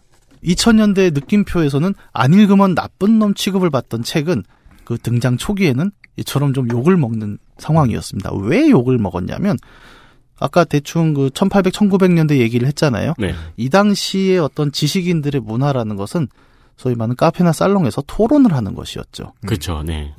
사람들과 많은 이야기를 나누고 음. 그럼으로써 어떤 그 서로 간에 지식이 올라간다라는 음. 이야기를 하고 있는 와중에 대중 소설 어디 그런 것들이 음. 이 이야기들은 또 어디에 실리냐면 신문에 실립니다. 그렇죠. 인, 세술이 나오면서 가장 먼저 엘리트 매체로 도입이 된 건 신문이었잖아요. 네. 신문들이 막 욕을 해요. 가제시라고도 하고 막그 초기 뉴스페이퍼들이 음. 아 저런 저열한 책의 범람 때문에 지식사회가 멸망을 한다. 막 이렇게 음흠. 한탄을 하는데 점점 책이 보편화가 되고 많은 사람들이 책을 읽으면서 문해력이 쫙 올라가죠. 전 사회적으로. 네. 얼마 안 돼서 신문들은 연재 소설을 실기 시작합니다. 그렇습니다. 네. 그렇게 하면서 이제 소위 말하는 고전적인 엘리트 매체인 신문과 대중 소설이 화해하고 음. 만나죠. 타협하는 장면이 한번 나오게 되죠. 네. 그리고 책은 그 뒤로 교육 이데올로기의 선봉에 서게 되잖아요. 가장 오랫동안 독보적인 매체의 역할을 하고 있었던 네. 장시잖아요. 네. 문학이 일종의 그 공교육에 편입이 되는 상황이 그때부터 나오잖아요. 그 음. 기존의 어떤 문학과는 조금 다르게. 네. 네. 그러면서 책은 반드시 읽어야 되는 것으로 이제 포지셔닝이 될 수 있었던 거죠. 음. 우리가 지금 이렇게 추앙받는 책이라는 매체도 한때는 그런 취급을 당했다는 겁니다. 음. TV는 어떨까요? 다시 또 요즘으로 오면 TV는 한때 네 글자의 유명한 닉네임을 달고 있었죠. 바보 네. 상자. 바보 상자. 음. 정말 저 어렸을 때도 그랬습니다. 음. TV를 보면 정말 바보가 된다는 얘기를 정말 음. 들었어요. 그렇죠. 네. 요즘은 네. 23살 때 기획사도 못 들어가고 남의 기획사는 사무실 맨날 있었어요. 친구들이 거기들 있으니까. 네. 그럼 이제 토요일에는 일이 없으니까 다 응접실이 비어 있어요. 응접실 내 거야. 음. 거기 가 있어요. 가서 비밀번호 알았거든. 네. 아침 11시부터 예능을 봐요. 그 2000, 2000 몇 년도쯤이죠? 2000년? 음, 엑스맨 같은 걸 2001년? 보셨겠네요. 네, 천생연분 이런 거 음. 봅니다. 네. 그럼 그때만 해도 앨범도 뭐 안 나왔지 뭐 날 사주는 사람이 없어요 아무도. 그래서 예능을 보기 시작해서 하늘을 쳐다보고 시계를 보니까 아, 아침 11시부터 봤는데 밤 10시가 된 거예요. 네. 집에서도 오라 안 하고 집에 잘 안 들어가니까. 오, cool. 24살 때의 이야기입니다. 근데 그거는 원인이 예능일 수도 있고요. 소파일 수도 있잖아요. 맞아요. 예. 어느 게 더 중요한 원인인지는 음, 저는 소파에 한 표. 네, 저도 소파에 한 표를 던지고 저는 근데 그때 잠도 안 자고 계속 본 거야. 예, 저는 그때 이후로 예, 예능을 싫어하게 됐던 것 같아요. 정말 바보를 만드는구나 나를. 저는 업이 지금 게임을 해야 되는 업이지 않습니까? 네. 그래서 요즘 되게 집에 가면은 게임을 안 하고 소파에 퍼져 있어요. 게임하기 싫어요. 예. 그리고 와이프가 집에 와고 되게 쯧쯧쯧 혀를 차면서 하라는 게임은 안 하고 예, 예. 그러면서 가서 오라 그래. 뺨을 올려붙이는. 가서 오라 그래. 돈을 벌라고. 컴퓨터로 일을 하기 시작했을 때 인류가 네. 부모님한테 그런 오해 많이 받았잖아요. 집에서 컴퓨터에 일하는 사람들이. 네. 그렇죠. 그리고 사실은 오해를 받을 만도 했습니다. 대부분의 그 80년대 처음 개인용 PC가 나와서 사무용으로 쓰던 때에 가장 유행하던 게임이 테트리스였잖아요. PC판 테트리스에는 항상 있었던 기능이 하나 있어요. 뭐죠? F1인가를 누르거나 ESC를 누르면 엑셀이나 로터스 화면으로 바뀝니다. 음. 그게 기본으로 포함돼 있었어요. 지금도 카카오톡 테마 중에 엑셀 네, 테마가 네, 그런 있죠. 게 있죠. 도스 뭐저 그런 프로그램들 되게 많이 있었어요. 가만히 있어도 일 바쁘게 하는 것처럼 보여주는 프로그램. 네. 네. 뭐 어쩔 수 없는 또 그런 부분도 있었는데 음. 뭐그 얘기는 곁다리였고요. 어쨌든 TV도 바보 상자의 취급을 받던 시절이 있었습니다. 음. 재밌는 연구 자료가 하나 있어요. 1969년에 텔레비전이라는 매체가 이제 처음에 흑백으로 한국에서 뭐 대단한 보급도 아니었지만 음. 처음 등장하고 이제 막 팔리기 시작했을 때 음. 어, 기존 매체 아까 기존 매체라는 표현 썼죠. 네. 신문은 뭐라고 했냐? 음. 모든 티, 텔레비전을 다룬 신문 기사의 45%가 음. 폭력, 저질, 저속들의 어휘로 텔레비전을 표현하고 있었습니다. 음. 계속 지금 새 매체와 구매체의 이야기를 하고 있죠. 뭔가 새로운 매체가 나왔을 때 구매체는 깜짝 놀라면서 저런 저질스러운, 저런 폭력스러운 이해라는 이야기를 합니다. 이야기는 아주 비슷하게 중첩되는군요. 네. 왜냐하면 어, 새 매체라는 것은 아까 게임도 그랬지만 점점 더 강렬한 감각을 제공을 하잖아요. TV도, 네. 소설도, 네. 네. 기존의 것들보다 강렬했기에 그게 뉴미디어로 나올 수 있는 거거든요. 네. 구텐베르크 은하로 돌려 상상해 보면 구텐베르크 은하 이전의 세상에는 책을 필사했으므로 책이 귀했고 책은 성스러운 취급을 받았기 때문에 사람들이 많이 모여서 토론을 하다 말고 책을 읽으면 한 사람이 반드시 그걸 읽어주면서 음송하면서 들었거든요. 네. 그러던 책에서 모두가 붙들고 있는 책이 되면서 뭔가 천박해졌다라고 네. 봤던 거고요. 그렇죠. 이렇게 구- 언제나 구매체가 신매체가 나올 때마다 그 알레르기 반응을 일으키는 것은 2000년대에 들어와서 또 다른 새 매체 인터넷이 들어왔을 때 재밌는 현상이 나오죠. 아까 신문으로부터 두드려 맞던 텔레비전은 음. 신문과 함께 인터넷을 공격하기 시작합니다. 그렇습니다. 네. 인터넷을 인터넷을. 이용하여 무엇 무엇을 하던 청소년들이 네. 그래서 제가 그 모바일 폰 이제 그 메신저 경쟁 1차 전쟁이 지금 끝난 지가 좀 됐습니다. 최초의 한국에서의 승자는 지금까지도 그렇고 다음 카카오죠. 네. 카카오톡이 처음 나왔을 때 TV와 신문이 뭔가 이게 유해하다고 말하려고 애를 써봤어요. 음, 맞아요. 근데 찍 하다가 말았어요. 왜? 지들도 다 쓰고 있으니까. 네. 처음에 카카오톡에서 무엇을 논의하여 범죄를 저질렀다. 이런 고전적인 느낌의 기사를 좀 써보려 그랬어요. 밀어냈어요. 몇 년 전에 하다가 바로 포기했어요. 보고 재밌더라고요. 예. 아, 지들도 쓰면 오해를 확산시키려고 애쓰지 않는구나. 언제나 새 매체가 등장할 때마다 경기를 일으키는 구매체. 이거는 뭐 사실 최근의 얘기도 아닐 거고 굉장히 네. 오래된 얘기고요. 트럼프는 세 가지의 매체를 이야기를 했죠. 청소년을 잡아먹는. 음. 인터넷, 음. 게임, 영화. 미디어의 역사 선생님. 네. 정말 역사적으로 하나하나 찝어주셨는데 이 얘기인 즉슨 사실은 이런 고백이기도 해요. 나는 뉴미디어랑 화해할 수 없는 노땅 세대다라는 트럼프의 자기 고백일 수도 있습니다. 틀린 말은 아닌 게 트위터 이 트럼프의 트위터는 유해하잖아요. 그리고 트, 저, 트럼프는 TV 스타 출신이고요. 네. 예. 그리고 생각해보니까 트럼프 말이 맞는 게, 아, 총은 정말 오래된 미디어예요. 역사가 아주 길어요. 네. 네. 맞습니다. 총을 미디어로 보는 학자들도 있죠, 정말로. 네. 예. 폴 빌릴리오 같은 사람들은 총은 말을 합니다. 네. 네. 권력은 총구에서 나오죠. 네. 어, 이 얘기는 또 교련 얘기인데 또 뭐예요? 권력은 총구에서 나온다가 교련 시험 문제로 있었습니다. 그게 그런 선생님 진짜 문제 와, 그러면 거 권력은 총구에서 나오냐, 방아쇠에서 나오냐, 놀이새 뭉치에서 나오냐, 힌지에서 나오냐. 그게 스탈린의 어록이에요. 네. 그 권력은 총구에서 네, 나온다는데, 어, 근데 그거를 이제 시험에 나올 거라고 예상을 하고 친구의 노트를 복사했는데 전 반 50명이 전부 권력은 농구에서 나온다고 썼어요. 왜요? 잘못 썼겠죠, 글씨를. 총구를 이렇게 예, 잘못 예. 썼는데 그걸 다 복사를 해갖고 근데 그럴 듯한 게 스탈린이 뭐 농민 관련해서 뭔가를 했으니까 권력은 아 농기구에서 나오는구나. 어, 틀린 말은 아니네요. 예, 예, 여기- 아니 그럴 듯하니까. 가래. 예, 그래서 반에서 한 명만 맞은 호미. 문제였 근데 이제 그 문제 내는 잘 재능이 없는 사람은 문제를 이렇게 내거든요. 다음 중 권력이 나오는 곳은 총구, 탄창, 놀이새 뭉치. 스코프 아닌가요 요즘에? 아 무슨 자꾸 오늘 이렇게 딴 데로 빠지지 자꾸? 언제나 안 그러셨다. 광, 마지막 광고를 듣고 올 테니까 네. 찾아내세요. 오늘 저도 하려다 참은 얘기 엄청 많아요. 광고를 듣고 돌아오겠습니다. 그것은 알기 싫다가 인증한 첫 번째 책 일본대 오음진리교 광고를 듣고 오겠습니다. XSFM입니다.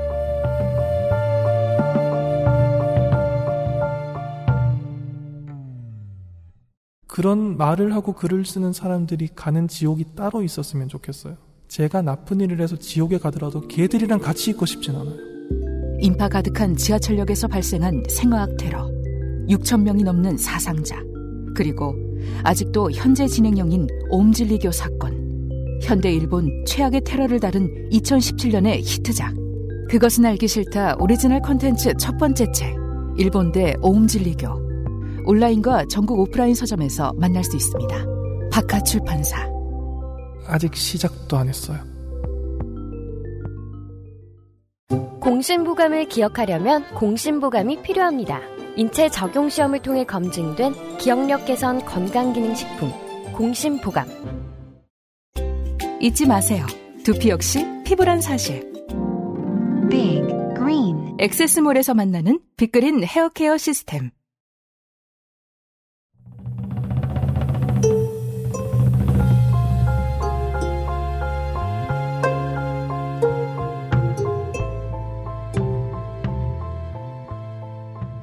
뉴미디어 포비아의 문제에 대해서는 우리 모두가 고민을 해본 적이 있는데 이렇게 짧은 시간에 아, 잘 정리를 해본 적은 없었습니다.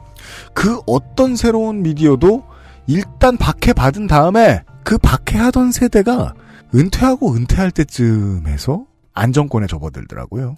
반대로 말할 수도 있잖아요. 즐기던 세대가 기성세대가 되면. 그 얘기예요. 예. 예, 뉴미디어 포비아와 그리고 게임이 가지고 있는 어, 인터랙티브함에서 나오는 어, 좀더 강렬한 체험의 정도 이 두 가지를 지적해드렸고 나머지 하나의 하나의 특성이 더 있을 겁니다. 이경혁 문학인이 소개해드리죠. 예. 상호작용성 그리고 뉴미디어 포비아는 아까 말씀하신 것처럼 어느 정도 연동되는 부분이 있죠. 네. 새 매체라는 것은 언제나 기존보다 좀 더 자극적이고 화끈하고. 감각적입니다. 음. 그렇기에 새로 나올 수가 있었던 거죠. 네. 여기에 하나 더 얹어가는 것은 이제 문화적 맥락일 겁니다. 어, 결론부터 얘기하자면 우리 사회는 노는 꼴을 보지 못하는 사회니까요.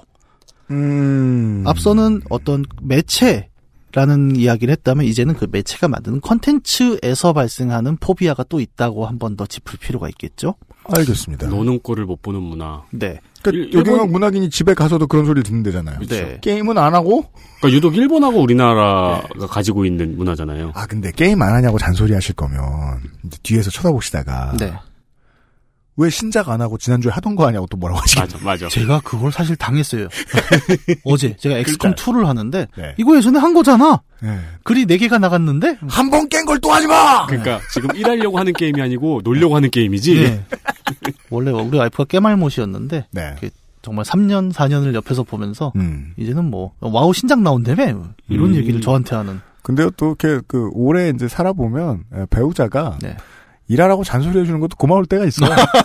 그러니까 내가 산업사회에서 밀려나는 속도를 좀 느리게 해줘요. 음, 그럴 수 예. 있겠네요. 감사합니다. 어쨌든 뭐 저도 당한 노는 꼴을 못 보는 우리 산업사회 가정생활이 아니라. 예, 이야기를 네. 할 필요가 있습니다. 이거는 앞서 말한 두 개의 맥락, 상호작용성과 뉴미디어 포비아가 좀 더 글로벌한 얘기였다면 음. 이제는 한국 사회라는 조금 더 로컬에 집중한 얘기를 드리게 될 거예요. 좋습니다. 우선 또 다른 매체들을 먼저 한번 뒤져볼 필요가 있겠습니다. 자, 우리 노는 매체 하면 떠오르는 것들이 있죠. 그러니까 생산하지 않는 매체들, 뭐 텔레비전도 있고 영화도 있고 여러 가지 있습니다만 한국에서 딱 게임이 지금 두드려 맞는 것에 선배격인 매체가 바로 만화죠. 네. 예, 아까 우리 만화 얘기했잖아요. 음. 1960년대에는 정병섭 자살 사건이라는 사고가 있었습니다. 음? 예, 한 어린이가 정병섭이라는 이거 이름이 나왔어요. 그때만 해도 뉴스에는 다. 음, 맞아요. 어린이가 만화를 보면서 무슨 SF스러운 삼국지 만화였습니다. 음. 그 만화를 보는데 어, 주인공이 죽어도 다시 살아난다. 그러니까 나도 그걸 해봐야지라고 음, 해서 음, 네. 정말 죽어버렸어요. 음. 근데 뭐 이 사건이 났을 때는 그 뒤에 후속 조치가 참 무서웠는데 음. 그해 어린이날이었나요? 음. 그 남산 어린이 그 뭐야 남산공원에서 음. 만화책을 모두 모아서 화형식을 벌입니다. 불량 만화를 보지 않겠다는 화형식을 벌이고 그 요즘처럼 그 미세먼지 때문에 고생을 안 해서 그런 건지 네. 아니면 미세먼지 측정할 시스템이 미비해서 그랬던 건지 옛날엔 뭐만 있으면 뭘 자꾸 쌓아놓고 태웠어요. 그러니까 그걸 보여주는 게 굉장히 중요했던 시대였죠. 네. 만화책도 태웠고 비슷한 시기에 무슨 저 정품 소프트웨어 사용하자면서 공 CD 태우고 그랬어요. 용산에서. 공 CD는 다 역신 나오지 않아요? 그 태우면? 미디어 태우는 얘기입니다. 네. 음. 그 태우셨던 분들 지금 건강 안 좋으실 거예요. 정말 말 그대로 분서가 일어난 거죠. 그러니까 그러니까 만화가만 안 태웠지. 아, 만화가만 안 묻었지. 네. 사실은 몰래 새벽에 묻었을 수도 있어요. 네. 남산에. 정말 그런 일들을 만화는 겪어왔습니다. 음. 그리고 지금 와서는 어, 학습 만화라는 형태로 만화는 다시 한번 그 일반적인 교육 이데올로기, 산업 이데올로기에 복무를 하면서 지금은 굉장히 큰 복무를 시작했죠. 네, 어린이 매체의 대표 주자가 되었죠. 그, 그 과정을 인생으로 보여주는 작가님도 계시잖아요. 아, 이호일 작가님. 아, 네, 그, 이윤희 작가요? 예. 지금 학습 만화 그리고 계시잖아요. 네. 그 고수의 문정우 작가도 한동안 학습 만화 시리즈 그리시다가 음. 최근에 네이버로 복귀하셨죠. 음. 네. 용비불패의 후속. 그거 보십니까? 저 너무 아, 재밌고. 중간에 학습 만화 그리셨었어요? 네. 오. 그 살아 남기 시리즈였나? 뭐 그거 한참 아, 맞구나. 네. 그렇군요. 음. 교육과 산업 이데올로기에 복무함으로써 살아남은 게 이제 만화였다고 저는 생각을 하고 네. 마찬가지로 그냥 노는 것을 또 반대하는 분위기가 대표적인 게 70년대에 그 80년대까지 이어진 건전가요라는 또 재밌는 게 있었죠. 그렇죠. 예.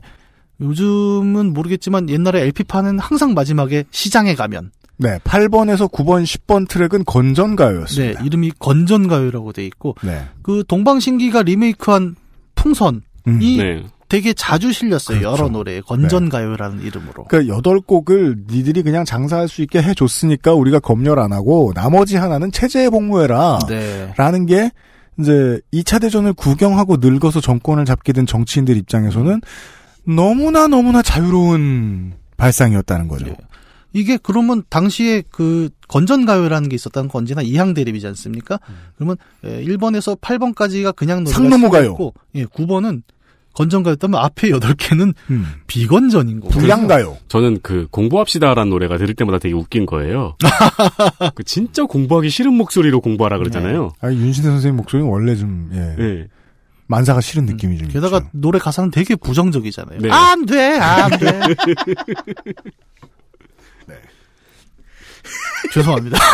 아, 근데 그렇구나. 네. 건전가요의 시대. 네. 음. 그리고, 그리고 건전가요가 이제 그 방송 금지곡이랑 이제 소위 말하는 같이 움직였지 않습니까? 네, 맞습니다. 이 곡은 불건전해서 방송할 수 없음이라는 노래들이 보면은 왜 불건전한지 모르겠어요. 음. 사실 저는 그런 게 70년대 문화였는데 지금 한 3, 40년 뒤에 음. 어떤 한국이 케이팝이라는 이름으로 이제 돈을 벌어오기 시작했다는 사실을 보면 되게 아이러니하거든요. 요즘에는 가사 잘린 채로 나오는 음악들 없죠. 네. MR만 나오는 음악들 없죠.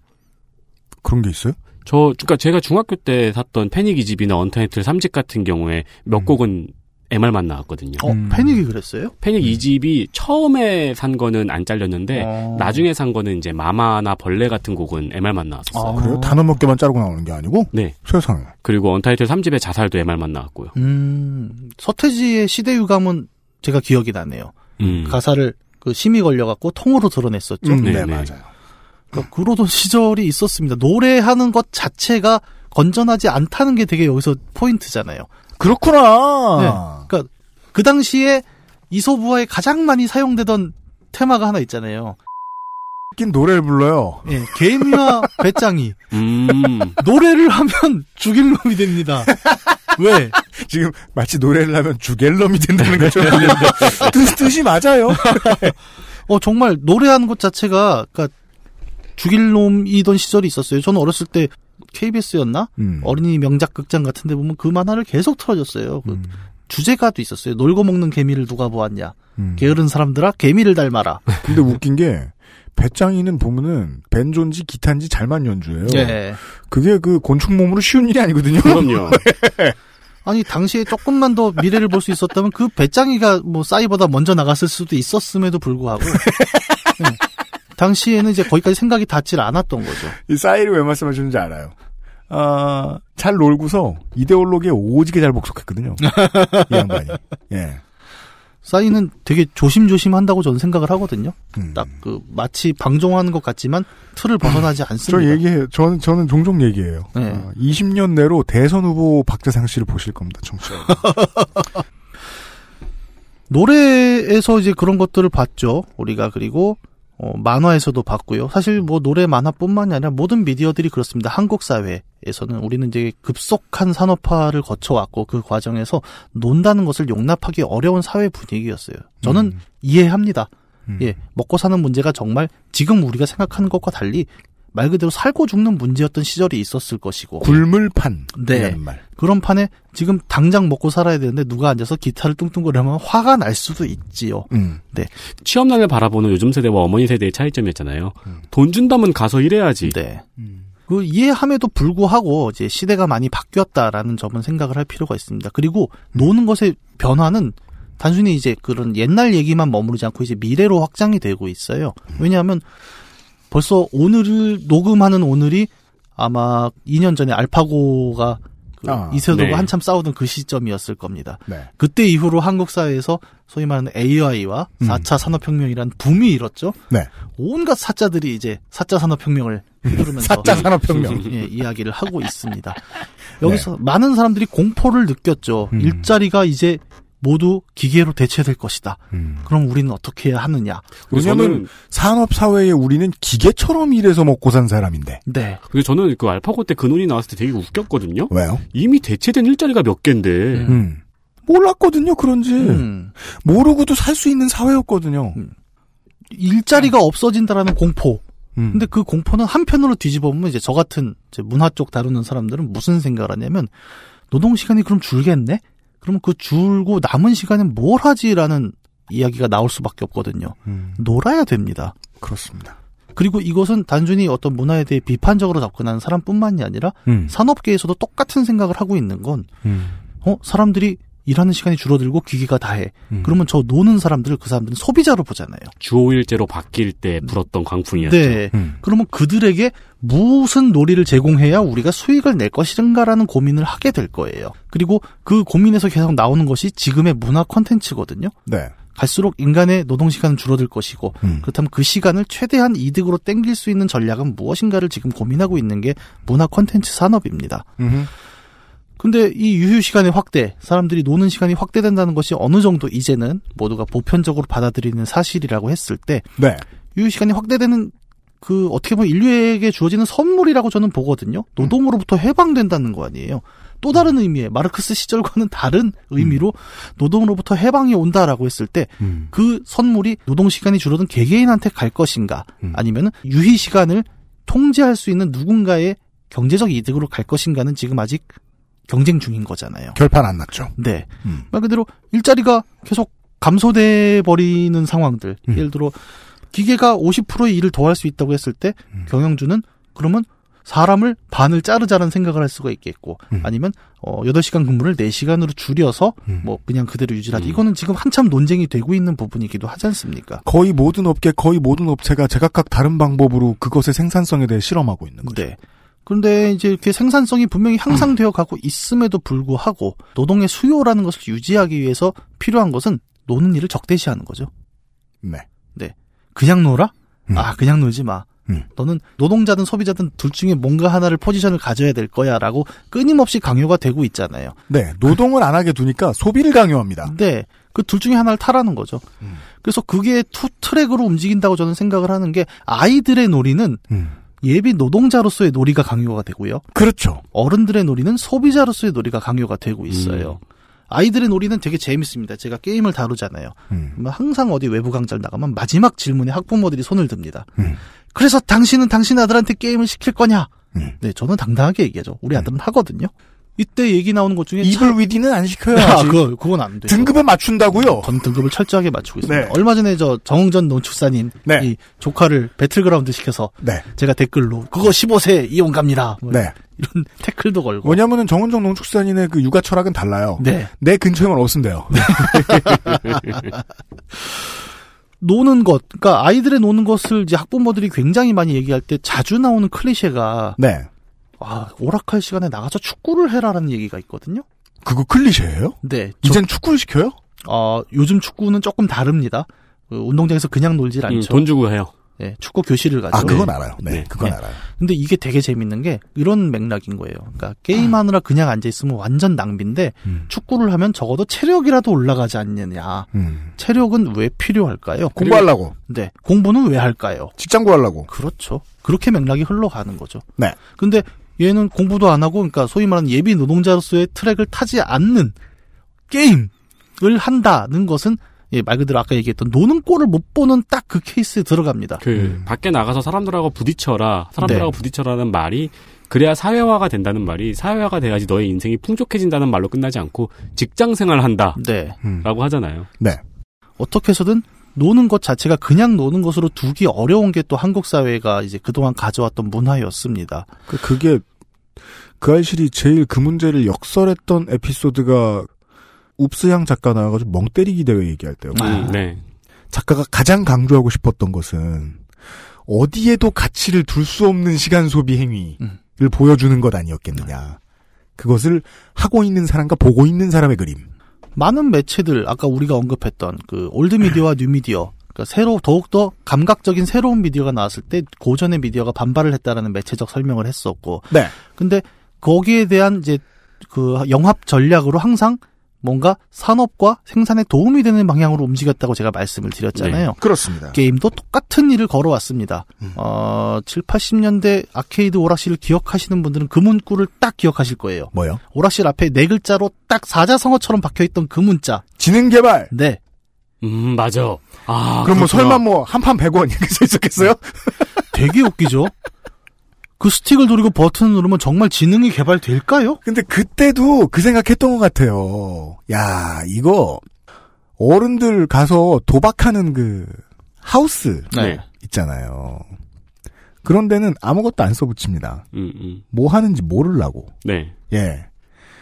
만약에 뭘 써붙여야 이게 클로킹이 될 것 같다. 그럼 뭐 축사 이렇게 썼겠죠. 가끔씩 그 자취방 구하다 보면은 하우스로 쓰던 방 구하는 경우 있어요. 음. 되게 아늑해요. 빛도 안 들어오고 환풍기는 4개씩 달려 있고. 그러면 그냥 어린 마음에 그 정도까지 추측을 해본 거죠. 어, 저거는 우리 부모님이 나 잡으러 올때 네.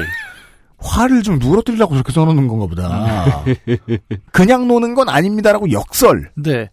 어떻게 보면 슬픈 자화상이잖아요. 그렇죠. 사실은 게이머들도 알고 있었어요. 이게 무슨 지능 개발이야. 이거를 그죠. 알고 있음에도 불구하고 누가 만약에 내가 하는 게임에 태클을 걸었을 때 이건 약간의 자기 고백입니다만 저는 사실 알고 있었습니다. 이건 지능 개발이 아니었어요. 하지만 누가 뭐라 하면 얘기를 해야 했죠. 그러니까 오락실을 다니는 아이와 오락실을 안 다니는 아이가 마치 담배 피는 아이와 담배 안 피는 아이처럼 나뉘어져 있었잖아요. 네.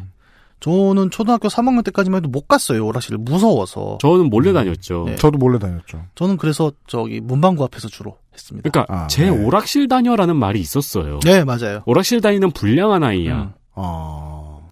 근데 그 보통 거기는 약간 사는 동네인데 그런 동네들은 아니 저희는 반대였는데. 아, 그래요? 예. 음. 우리 동네는 그냥 오락실에서 막 회합을 하고 나중에 그래서 역설적으로 2010년대 초반인가 2000년대 말에 그 한국 프로 선수들을 대상으로 그런 실험이 있었어요.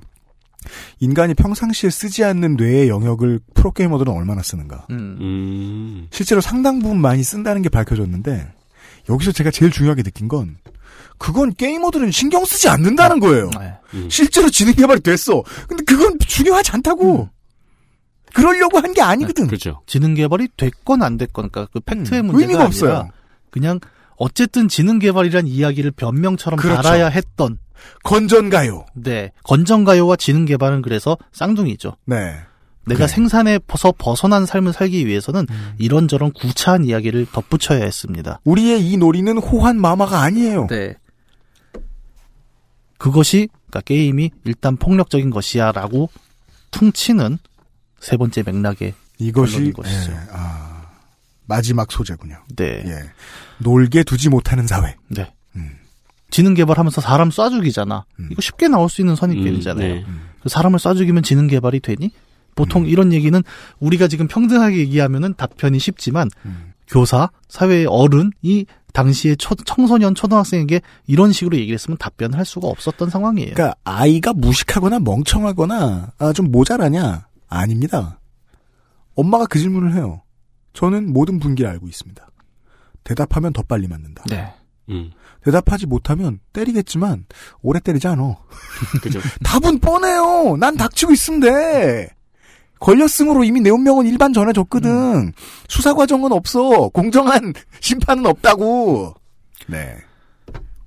그래서 심지어는 그 게임도 이제 자꾸 논다 논다 하니까 이제 어, 우리말로 뭐 기능성 게임이다라고 음. 해서 되게 재미없는 게임들인데 뭐 교육적인 역할을 한다 뭐 이런 한동안 걸로 유행했었죠. 공부하는 게임. 네, 한동안 나왔고 그 제일 최악의 결과가 그 박근혜 정권 때 음. 새마을 운동 게임이라는 형태로 나온 적이 있었습니다. 그게 발주만 되고 아마 신청을 아무나 안한 아, 걸로 네. 저는 기억을 하는데 소문만 네. 들었어요. 네, 그걸 보고 이말년이 이제 두덩리 온라인 이거 아니냐 뭐 이런 식으로 그런 명작이 또 나왔었죠. 네. 음. 그렇게까지도 이어지는 것이 이제 오락실 지능 개발 그리고 건전가요 그리고 그것들을 만들어낸 한국 사회에 노는 것을 두지 그대로 두지 못하는 분위기였다는 것. 음, 정권이 가장 사랑하는 인간형은 지난 50년 동안 산업 역군이었다. 네. 네. 실제로 가장 고- 교육적 목적을 훌륭하게 성취했던 게임은 제 기억에는 지금 타자 게임밖에 없네요. 저는 개인적으로 대항해 시대. 아 대항해 시대. 대항 말고 그렇게 우리가 역사에 대해서 밝아진 게임은 문명 이전에 나오지 않았죠. 그렇죠. 대항해 시대는 맞아요. 정신없이 해놓고 잘하면서 이게 그거구나. 네. 그리고 나중에 꼭 그, 그걸 안 잊고 반드시 신혼여행을 글로 가는 놈이 있어요. 마조르카 같은 데 가서 여기 네. 금 팔아요? 아우, 103번째 오네? 여기 진짜 처음 봤는데 되게 지겹다. 네. 이제 인생 살면서 회귀하는 게임. 뭐 굳이 억지로 이제 교육적인 것들을 만드는 게임들은 좀 실패를 많이 하지만 또 네. 자연스럽게 잘하는 게임들도 있죠. 네. 그럼요. 문명 같은 경우는 제가 최근에 되게 놀란 게그 음. 이번에 6의 확장팩이 나왔잖아요. 네. 거기 보면 쇼핑몰이라는 건물이 주택가에 추가가 됐습니다. 음.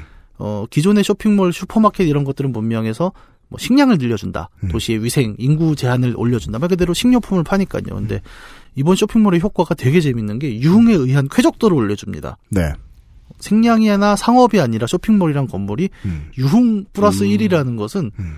지금 이 사회의 쇼핑몰의 의미를 정확히 찝은 거거든요. 네. 쇼핑몰은 엔터테인먼트 공간이잖아요. 맞습니다. 그런 것들을 게임에서 녹여내고 더 재밌는 것은 그 쇼핑몰을 건설할 수 있는 체제는 음. 자본주의밖에 없어요. 맞아요. 음. 그거를 게임이 정확히 짚어냈거든요. 네. 그래서 어 그런 쪽 그러니까 아까도 얘기했지만 뉴미디어라는 것이 결국 기존 미디어와 영합하기 위해서 어떤 사회와의 타협을 이뤄내는 과정들이 있지 않습니까? 음. 어뭐 만화의 경우에는 이제 교육 만화가 됐고 문학의 네. 경우에는 공교육에 들어갔고 음. 게임은 이제 기능성 게임은 저는 답은 아니라고 생각을 해요. 오히려 문명 같은 경우 아까 얘기한 대항해 시대 같은 케이스를 통해서 더 이상 게임도 이제 뉴미디어가 아닌 고전 미디어의 범주로 서서히 들어가기 시작을 하겠죠. 음, 네. 네. 어느 정도 와 있는 게 전조로 보는 게 저는 그 유튜브 트위치 아프리카예요. 음. 저는 이게 게임의 다음 미디어라고 좀 생각을 하는 게 오히려 음. 요즘 애들 게임 안 해요. 그러니까 저는 그게 너무 신기한 네. 거예요. 남이 게임하는 걸 보는 시간은 고통이었거든요. 네. 저 이제 그거 좀 이제 한 2000년쯤부터 생각하던 건데 게임은 이제 되게 양서들하고 비슷해졌어요. 네. 근데 이게 또 나, 신기하다고 말하자마자 머릿속에 떠오른 게 스타리그를 그렇게 열광하면서 봤거든요.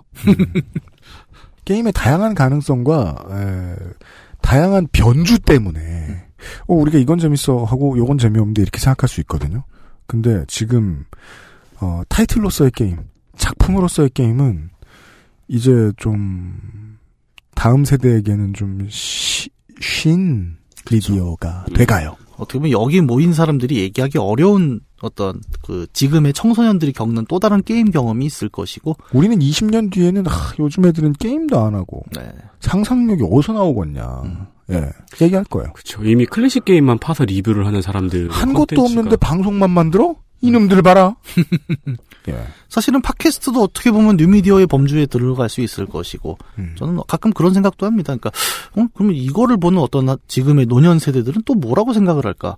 근데 의외로 팟캐스트는 별로 그렇게 부작용은 없는 것 같아요. 제가 그래서 팟캐스트를 좋아하는 이유가요. 젊은 세대들이 유입되지 않을 거예요. 우리 늙어 죽으면 끝날 거예요. 그럼 저는 저만 먹고 살다 죽으면 돼요. 사업이 커지지 않는 점이 마음에 들어요.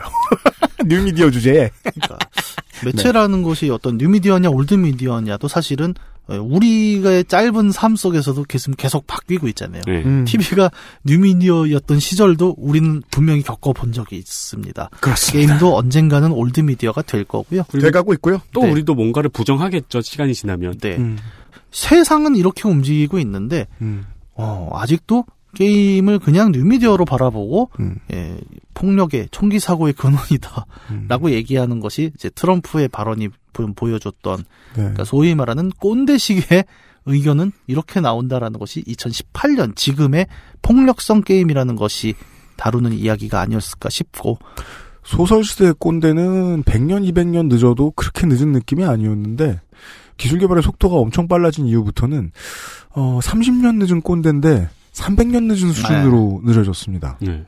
트럼프는 지금 보면 정말 뭐 거의 뭐 독립전쟁 분위기의 이야기일 거라고 저는 생각을 하고 그러니까요. 예, 말은 소총으로 해라. 지금 우리나라에서 누군가 어떤 정치인이 그런 말을 한다면은 음. 엄청 뒤떨어진 소리를 들으면서 음. 비웃음을 살 거예요. 음. 근데 지금 어느 당 대표를 보면은 전국민적인 지- 비웃음을 사고 있는 것 같은데 지지율은 올라가고 있잖아요. 근데 예, 거기에서 이제 우리가 좀 이야기해 볼 게 하나 더 있어요. 그래서 어 뭐냐면 분명히 지금 우리 얘기 속에서 이제 뉴미디어와 올드미디어 사이의 갈등들 그리고 새롭게 바뀌는 미디어들 이야기를 하면서 어 이렇게 되면 사실 모든 사람들이 어 곧 게임이라는 매체에 대해 갖고 있던 그런 부정적인 포비아들 선입견들이 사라질 것이다라고 생각을 했지만 트럼프 같은 케이스가 한국에는 없을까요? 라는 생각을 해보면서 의외로 많습니다. 주변에. 네. 예. 뭐, 뭐 의외도 아니에요. 네. 네. 사실 제 나이 근처에도 적지 않아요. 그럼요. 네. 그리고 어 내 친구들 산업 역군들 얼마나 많은데.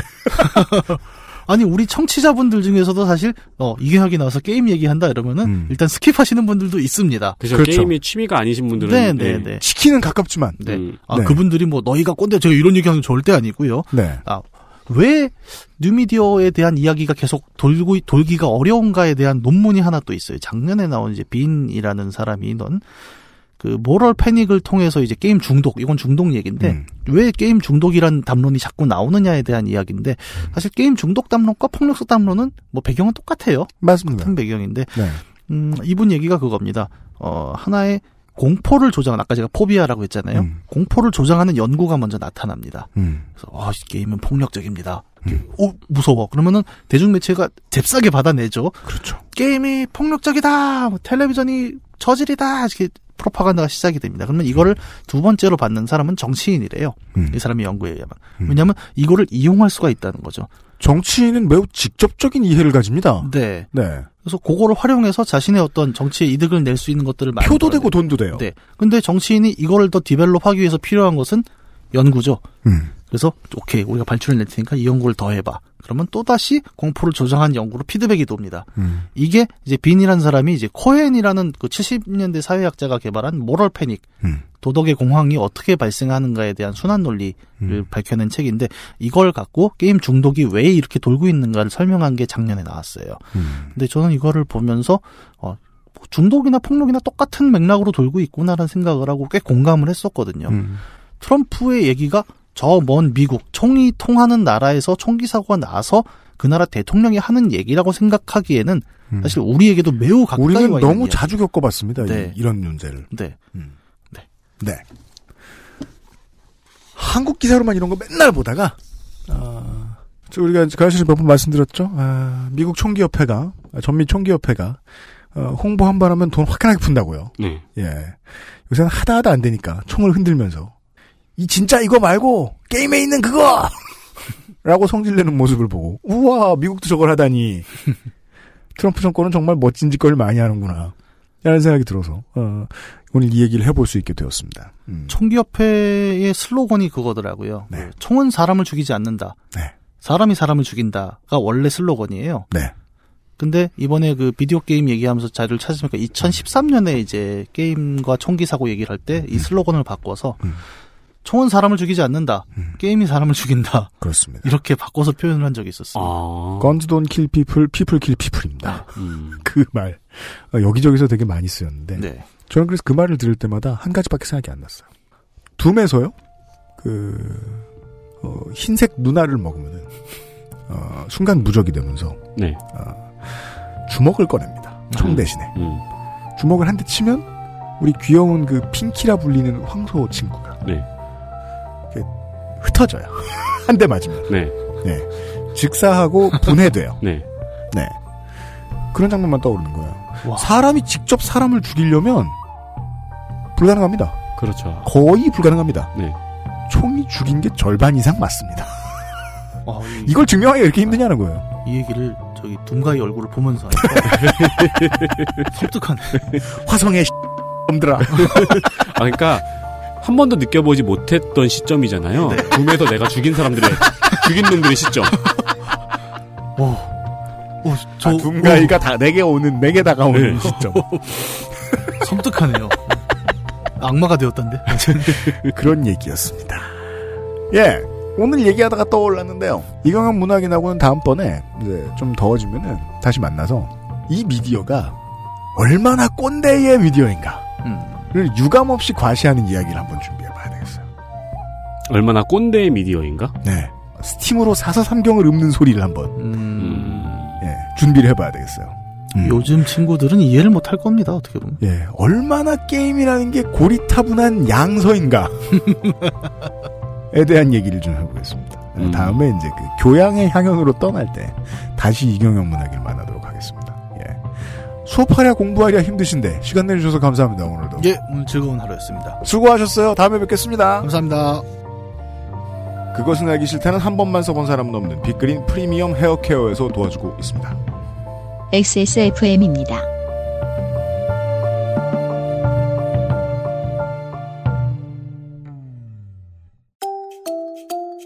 두피도 피부니까 클렌징으로 세안하고 스킨, 로션, 영양크림까지 얼굴에 놓치기 싫은 피부관리 같은 피부인 두피는 잊고 계셨나요? 짜증나고 힘든 일상으로 지친 두피와 모발을 새로워진 빅그린 투쓰리 프리미엄 샴푸에 맡겨주세요. 소중한 내 두피와 모발의 변화 잊지 마세요. 두피 역시 내 소중한 피부란 사실. 두피도 피부니까 빅그린 투쓰리 프리미엄 daily scalp 샴푸 Big Green 같이 쓰면 더 좋아요. 투쓰리 트리트먼트 투쓰리 헤어팩 Bluetooth, headphone, Monster, Sony Jabra, wireless. Join the freedom. XS Mall.